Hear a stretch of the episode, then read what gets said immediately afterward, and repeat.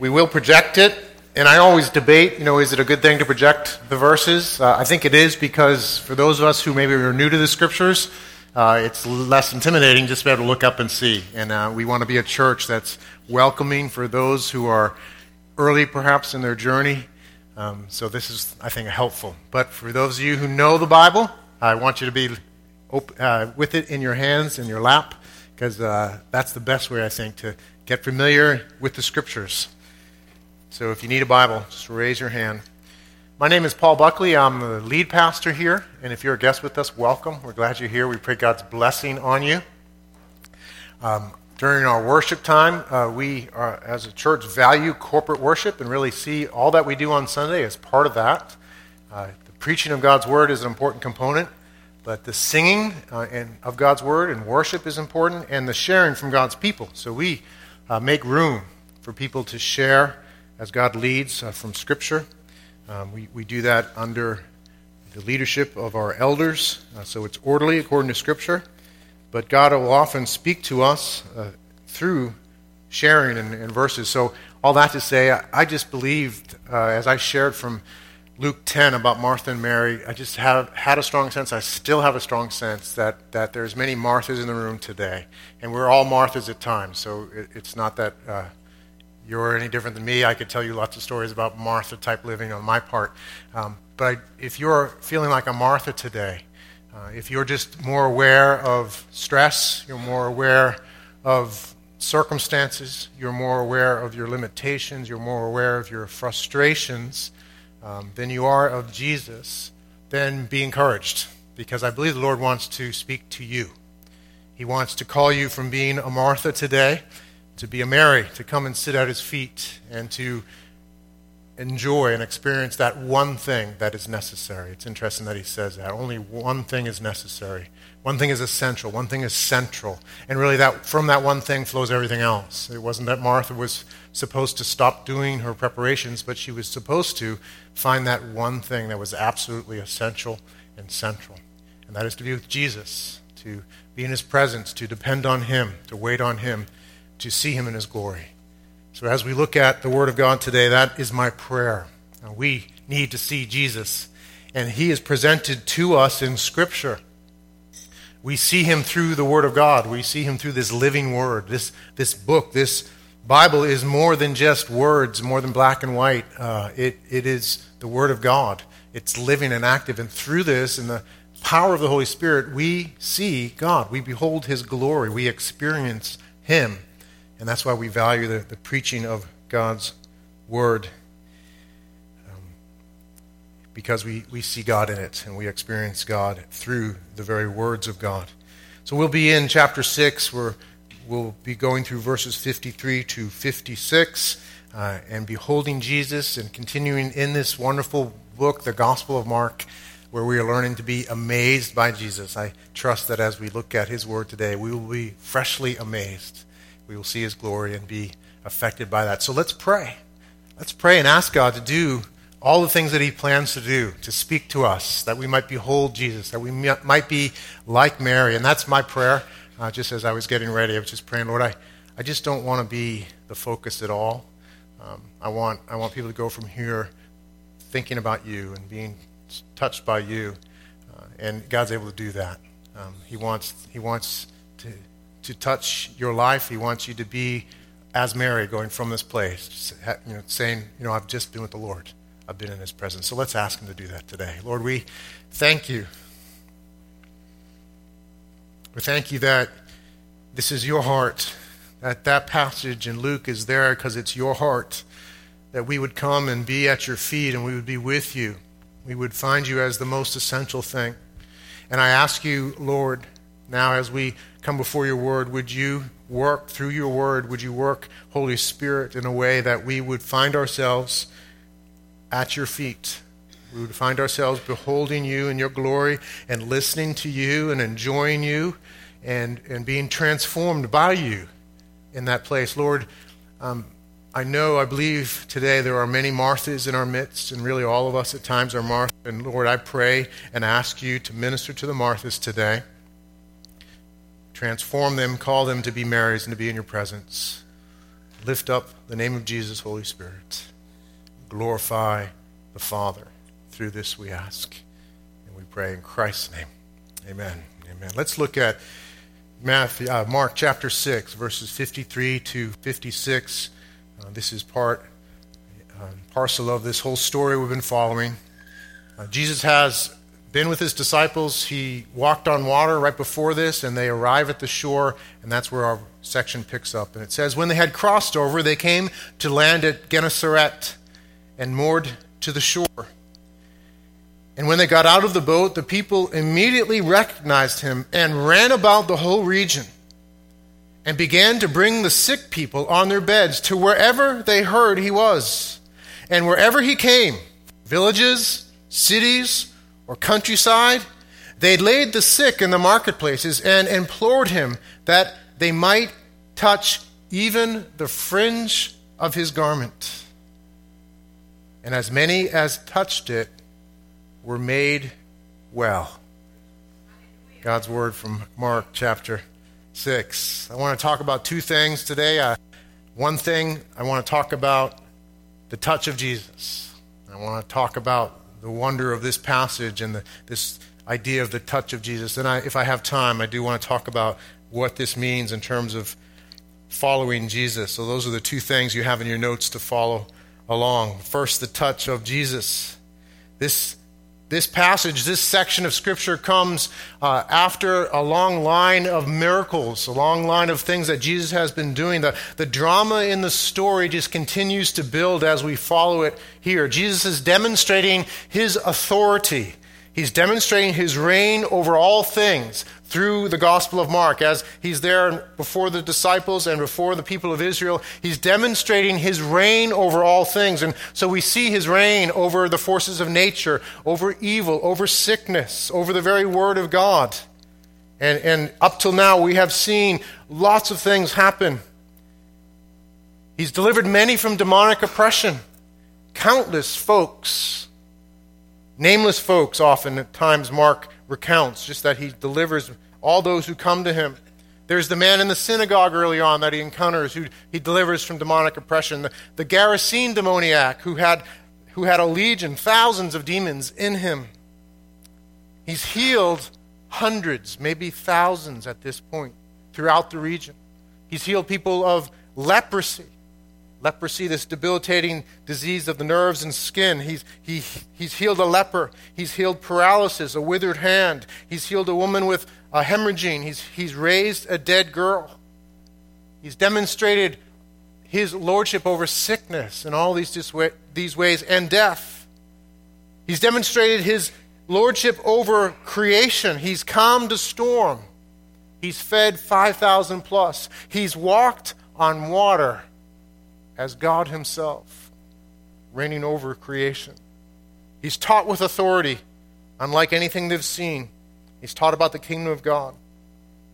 This line of, of miracles, line of, of amazing things that Jesus does are, are piled one on top of another so that we might look at Jesus and be amazed to see that he's unlike any other. There's no one like him.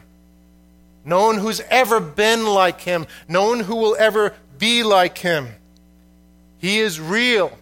A real person who lived in history and did these things. We, we love to read the stories about heroic and epic deeds, don't we? We love literature. We love stories. We, we love sports heroes. We love to follow them. And, and, I, and I think that can be good, and it's partly how we're made. We, we love, I mean, I, lo- I love to watch football. The reason I watch football, if you really think about it, it's really kind of silly. You know, they're grown men in tights going up and down uh, a big lawn with this inflated bladder. I mean, it's just really silly when you back up and think about it. But why do we love it? We love it because there, there, are, there are epic heroes really on the field clashing. And we get behind our team and, and, and we love to root for our team. And, and we have this vicarious relationship with that team as, as if maybe we could be on the field or something. And, and so we identify, we enjoy that. That's partly how we're made. And we do it in literature, right? We love to read the, the stories of these epic heroes and uh, the, the ones in mythology, the fictional ones, and, and the ones in history, the historical heroes. We, we love that. And it's what we're made for. We, we're made to, to follow a champion. We're made to, to have someone who, who we put our trust in and our hopes in. And all those fictional heroes and the historical heroes are, are only just a shadow of the ultimate hero the epic ultimate hero who's God Himself in the flesh, Jesus Christ. And so this Gospel of Mark presents this hero to us so that we might put our faith in Him, we might put our trust in Him, we might find our life in Him beyond anything we've experienced in any other hero. He is real, He's the living God in the flesh. We're to be astonished, we're to be amazed, we're to believe in Him, we're to follow Him. We're to find our life in Him. This book is given to us for that. And, and, and at times, I think maybe for those of us who have grown up around the Bible and around the stories, we, we take for granted just how amazing this stuff is. We just, oh, I heard that story. Yeah, Jesus, I know he does that. But, but this, is, this is incredible what's going on here. This is unprecedented. This is amazing. He is demonstrating that he rules over all things. He rules over sickness, He rules over sin, He rules over creation, He rules over evil. He is, he is the Lord of all, He's the King, and He's come to demonstrate that He is King of all, and He comes as Savior as well. This is amazing stuff. And we have to shake ourselves sometimes from our complacency of just familiarity. We've, we've heard the story so many times. And we forget how incredible it is and what it means. So, this little blurb, four verses, or yeah, four verses, just packed full of import. It's packed full of just incredible implications for us. It's packed full of a picture of Jesus just doing what's amazing. And we're meant to be amazed by it. We're meant to come away with our jaws dropping to the floor saying, This is incredible. Who is this man? Who is this man? And, and what does this stuff mean? And this is just Mark. He's just, he's just got this little paragraph here, but it's just full of incredible implications. And part of what he's doing is, is Jesus has just been doing all these incredible things, demonstrating his lordship, his reign, that he is God in the flesh. He is the Savior, he's the fulfillment of the scriptures. And he's been doing all this stuff, and, and he's done a lot of stuff around the lake. We've been seeing him do miracles around the Sea of Galilee. And, and this is a transition point. He's going to start doing stuff in, in the Gentile world. And part of the reason that Mark recounts this section coming up is, is to show that he's not just Lord and Savior for Israel, but he's Lord and Savior for the Gentiles. He's Lord and Savior for all of humanity. And that's where the story's going to go. You'll, we'll see as we turn the corner in chapter 7 uh, next week and go from there. That he starts to go to the Gentiles, and then he starts to march resolutely to Jerusalem to fulfill what it means to be Lord and Savior through his death on the cross, victory over sin and death, and his resurrection.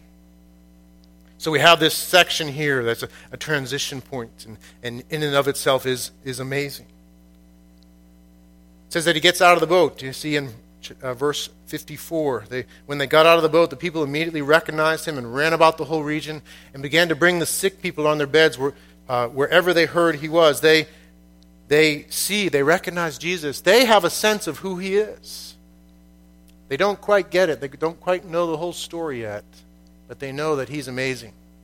And so when they sight him, they see him getting out of the boat, they run around, they run about. And the, the sense there is that it, is these guys are just, they're running crazy because Jesus is back. Jesus has arrived on the shore again, and they're going to get the sick. And, and everywhere where he is, they're bringing sick people to him. They're amazed by him. They know he has the power to heal, and they're running about bringing them to Jesus. And, and then it says in verse 56 They laid the sick in the marketplace and implored him that they might touch even the fringe of his garment. As many as touched it were made well. Why does it say that? Why does it talk about this whole idea that people are there in the marketplaces? Everywhere Jesus goes, he's encountering people, and they're bringing the sick people, just putting him in the town square type place. And they want to just touch the hem of his garment and those who touch the hem of his garment are made well. Is it there just because it happened? Well, it did happen, yes, but there's more to it. The picture here, the idea here behind this idea that it's just a touch of his garment is just to show the fact that Jesus walked in incredible power to heal. Incredible power and authority to heal. Really limitless power to heal. And it's just a touch of his garment. Just to touch him as he goes by is enough to bring healing. That's the idea here. That's the implication here. Actually, later on in Scripture, we're going to see God do the same sort of thing. We, we do see God do the same sort of thing in Peter and Paul, and, and, and their power is derived from Christ, where people are just touching their garments or their clothing and are healed. This is here for us so that we might recognize that Jesus has limitless power to heal and to save. And the word for heal here is the same word as to save. That those who touch him are made well. Just a touch of his garment brings complete healing, complete physical healing, complete relief from, from physical sickness or affliction or whatever it is, probably demonic oppression as well. Complete healing. But the word is, is the same word for salvation. It's used elsewhere and translated as salvation, that, that people are saved. And, and I don't think that it's that the translators got it wrong because the context here is there's physical healing. There's physical salvation going on. Those who touch him experience physical salvation. Their bodies are being rescued from the ravages of a fallen world, of sickness, perhaps sin as well. They're experiencing physical salvation. But really, it, it points to and reminds us that he's not just limitless in his power to heal physically. But he's limitless in his power to heal in all ways, to save in all ways physical, spiritual, cosmic, relational, every way. Jesus comes in limitless power to, to save in all these ways. The, the story of the scriptures is not that he just comes to heal physically, but he comes to heal entirely, completely. He comes to heal the whole universe of the ravages of sin. He comes to heal and rescue all who come to him, not only of physical sickness, but spiritual sickness as well. He has limitless power to heal at a touch.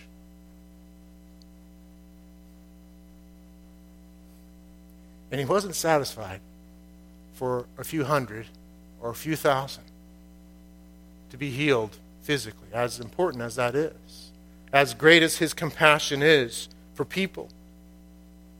He wasn't satisfied with just a few thousand healed physically.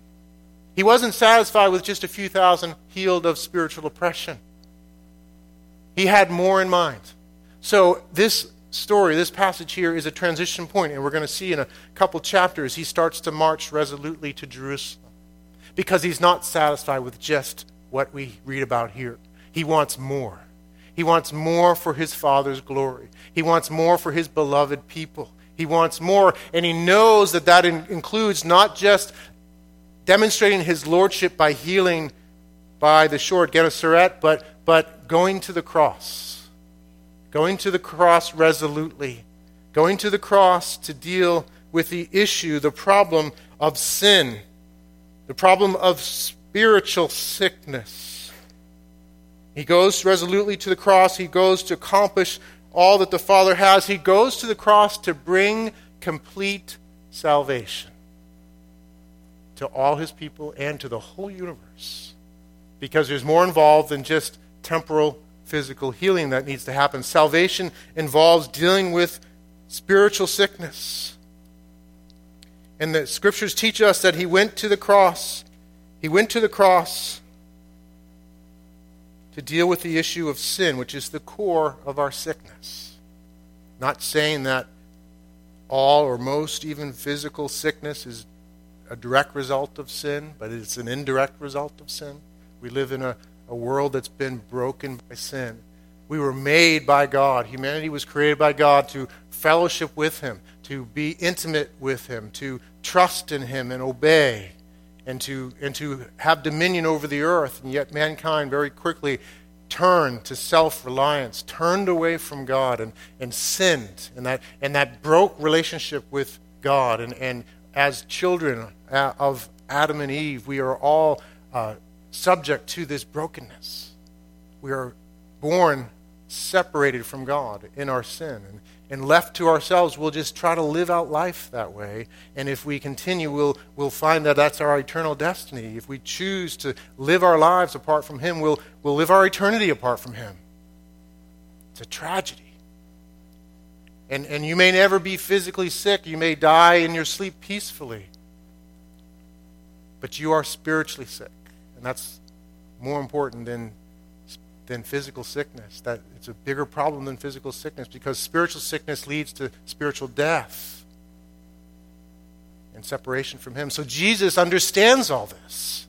And so he comes on the scene as, as the hero to rescue us, to come and bring salvation, bring healing, bring it not only physically but spiritually. And, and in order to do that, he must deal with this issue of sin, of, of this state of humanity in rebellion and our offenses against God that have separated us from Him. God is holy and good. There's not a spot, a shade of darkness in Him at all. He's pure, He's glorious. We can't approach Him in, in his, his light and His glory. He cannot tolerate sin. He will not. He would be unjust. And so we have this awful predicament of being in our sin and separated from God, and yet God, in His great mercy, he loves us and sent His Son for us to rescue us, to come as this, this hero of all heroes, to invade and to demonstrate His lordship, and then to take His righteous, holy life and march resolutely to the cross and offer up that life in your place on the cross. That righteous life, that, that, that perfect life as a sacrifice to pay for your sins and to satisfy God's demands for humanity. He does it in his death on the cross. So his death on the cross is our ultimate healing. It's, it's reconciling us to God. It's paying for our sins. It's satisfying righteousness. And when you turn from your sin and place your faith in Jesus Christ, who, who came, who lived, died, and rose again, God counts you forgiven. God counts you righteous. God counts you as a daughter and a son. God will see to your complete healing, physically and, spiritually and in every way. And he guarantees that through the resurrection of Jesus Christ. Jesus Christ is raised from the dead, a historically verifiable fact, a reality that impacts believers, a, a, a first fruits of all believers, the guarantee that we ourselves will raise from the dead uh, and have new bodies with him and experience healing. So, so Jesus is marching to Jerusalem in this story as it continues to bring full salvation. This has been predicted early in Scripture. Isaiah 53 talks about this, about what Jesus would do. And, and I think we have this to show overhead. It says, He was despised and rejected by men a man of sorrows and acquainted with grief, and as one from whom men hide their faces, he was despised, and we esteemed him not. Surely he has borne our griefs and carried our sorrows, yet we esteemed him stricken, smitten by God, and afflicted. But he was pierced for our transgressions, he was crushed for our iniquities. Upon him was the chastisement that brought us peace.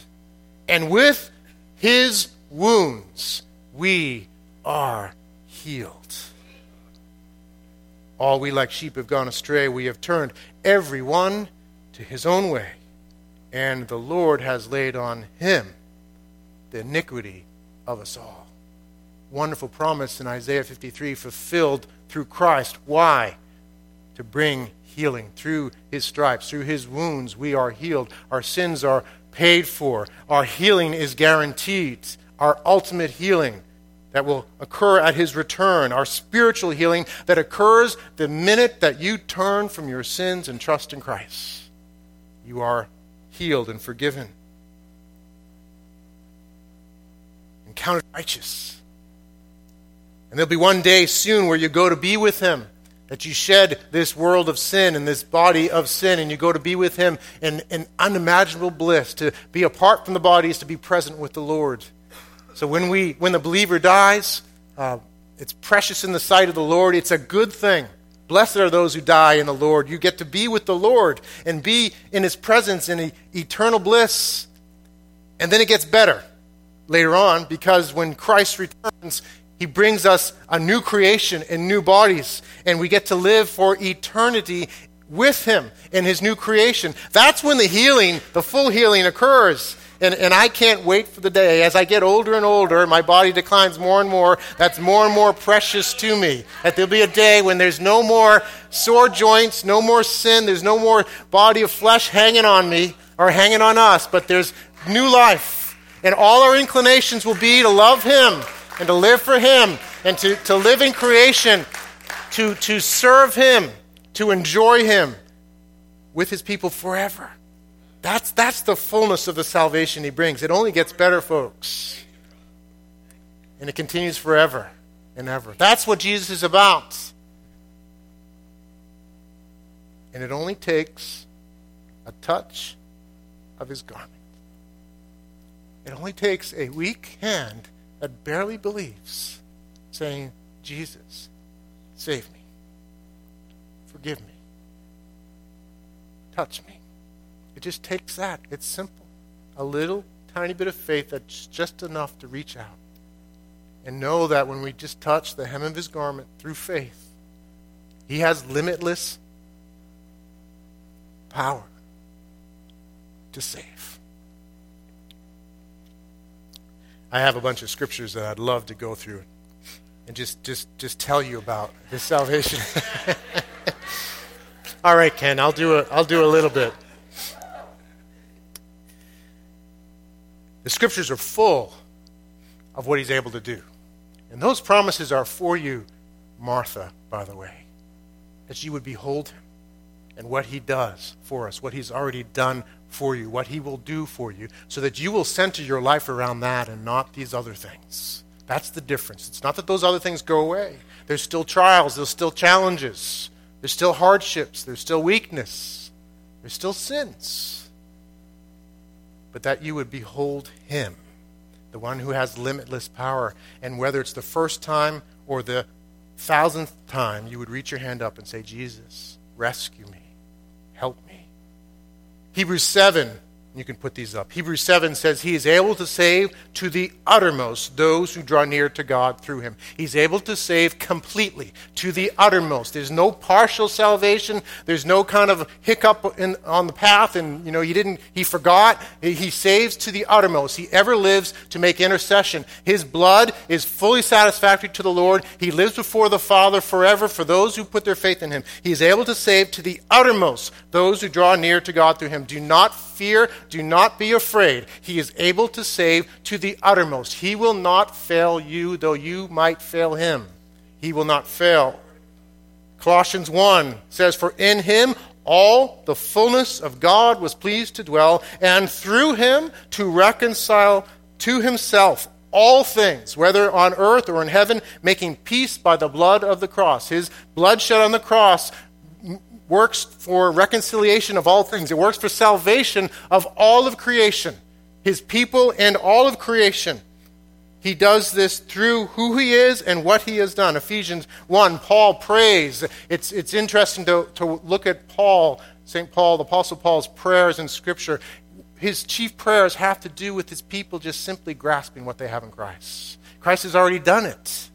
He's already lived. He's, he's reigning right now. And, and our difficulty, our problem is just that we don't get it. We forget it. We don't live in light of it. So he says in Ephesians 1, he prays that, quote, that you may know what is the hope to which he has called you, what are the riches of his glorious inheritance in the saints, and what is the immeasurable greatness of his power toward us who believe according to the working of his great might that he worked in Christ when he raised him from the dead and seated him at the, his right hand in the heavenly places, far above all rule and authority and power and dominion, and above every name that is named, not only in this age, but also in the one to come. And he put all things under his feet and gave him as head over all things to the church, which is his body, the fullness of him who fills all in all. He's done this all for the church. That's for you, for his people. So you have in him the fullness of salvation. He has limitless power to save. And it only takes a touch It only takes a little bit of faith to say, Jesus, I trust you. And that too is a gift from him. He can save the worst of sinners at a touch. He can save to the uttermost all those who would come to him and trust. He can save and will save you, should you trust him. I imagine uh, we are all familiar with the Nazi regime, the atrocities, the horror of what went on in the Nazi regime. We're probably familiar with some of the, the big names, certainly Hitler himself, um, others as well who were involved in this. We're all familiar with the, the genocide, the torture and death of over six million Jews, the systematic genocide, and the death of others. You are aware of the evil racist master plan that was designed to really devastate the world in the name of a godless humanism. You're probably aware that over 60 million people were killed through this awful war. But what you might not know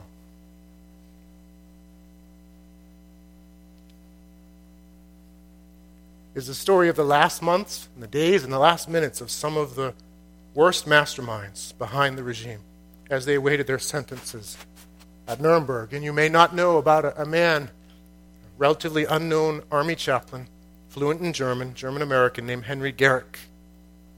He was the chaplain for the men who awaited their sentences at Nuremberg, men like Hermann Goering, Rudolf Hess, von Ribbentrop, Field Marshal William Keitel, Albert Speer, and others. He was the chaplain for these men. Can you imagine being the chaplain for some of the most notorious and dastardly people in history?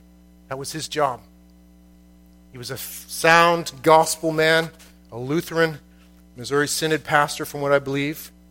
And he himself knew how awful these monsters were. He had been a chaplain in a hospital in England after D Day. He saw the wounded and dying. He had been at Dachau. He had seen blood on the walls at Dachau. His oldest son, Henry, had been ripped apart in the fighting. His second son, Carlton, had been severely wounded. But he knew something else that was greater than all those horrors. He knew the cross of Christ, he knew the power of Christ, he knew the ability of Christ to raise, to, to rescue the, the worst sinners, to change the hardest heart through a simple and small touch of faith. So he ministered to these men faithfully. He declared uncompromisingly the gospel to them as they awaited their sentences. And I could talk about his interactions with all the different men. You can actually read about it. This biography of this man, Henry Garrick. I encourage you to read it. But I just want to focus on interaction with one man among the many, von Ribbentrop. Joachim, I think is how you say his first name. I'm not sure. Uh, don't know how to say it in German, but von Ribbentrop. And he was the guy, he was the, the chief foreign minister for Hitler. He was the one who was behind the devious diplomacy uh, that went on and kind of working out the war, if you know the history, that they basically lied to, to uh, others and, and, and went ahead with their plan. He was the one behind all that. He was the one, in some ways, who, who set up the pieces to start the war that killed 60 million people plus. He was a an evil man. He was behind also the, the final solution, as it's called, to, to systematically eradicate European Jews. He was behind this. And Garrick ministered to him, spoke to him about the gospel, believed that God could touch and change even this, this evil, cold heart. And over the course of several months, he, this man, von Ribbentrop, went from a cool, arrogant indifference to starting to question the truths of Christ. He became more and more penitent and eager to turn from his evil paths. And, and after his final plea, he was at the place finally where Garrick believed that he was a genuine believer and had confessed his sins and the horrors of what he had done and repented. So he admitted him to communion, being convinced that God had worked in his soul. And then on October 16th, 1946, at 1 in the morning, Ribbentrop was called for his sentence. Before he walked to the gallows, he told Garrick he had put all his trust in Christ, this one who has limitless power to save. He climbed the 13 steps. A guard tied his legs. Uh, an officer asked him for his last words, and among his words, he said, I place all my confidence in the Lamb who made atonement for my sins. May God have mercy on my soul. Then he turned to Garrick and said, I'll see you again. Jesus has power, limitless power, to save the hardest heart, to save to the uttermost all those who would reach out and touch him. So put your faith in Jesus. Put your faith in Jesus who saves the likes of von Ribbentrop and the likes of us and does miracles throughout the world, drawing thousands upon thousands, millions upon millions to himself, rescuing them from sin and sickness, and guaranteeing them a final and full salvation. That's what this story in Mark is about. That's why we're given this book. That's why we're given this passage. That's why we see Jesus doing these things and healing it just a touch, that we might read it and be amazed and put our faith in Him and find in Him fullness of salvation and have hope for the von Ribbentrops around us, perhaps in us. That's what this passage is about. And that's the most important thing I want us to recognize here. God calls us to put our faith in the limitless power of Jesus. I'm going to skip my second point um, and ask the band to come up. And uh, maybe we can spend some time just worshiping and remembering this truth, putting our faith in Jesus, who has limitless power to save all those who reach out to touch him and to put their faith in him. Perhaps you are a Martha this morning. He's calling you to come and sit at his feet, to put your faith in him. Let's pray.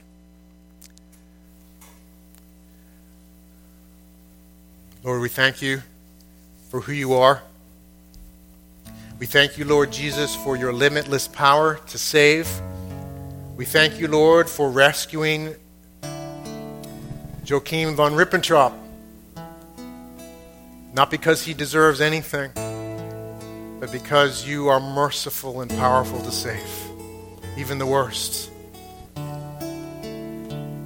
You are powerful to save us and to rescue us. You will not leave us, you will not forsake us. It only takes a weakly lifted hand to touch you through faith to experience your salvation. So I pray, Lord, for each one here today that they would know the power that you have, this limitless power, and they would put their confidence in you, that you would lift their eyes up from the things around them that distract them, that trouble them. Lift their eyes up from their weakness and even their own sin to look to you, Lord Jesus, to trust you, to be amazed by you to be transformed by you as they behold your glory.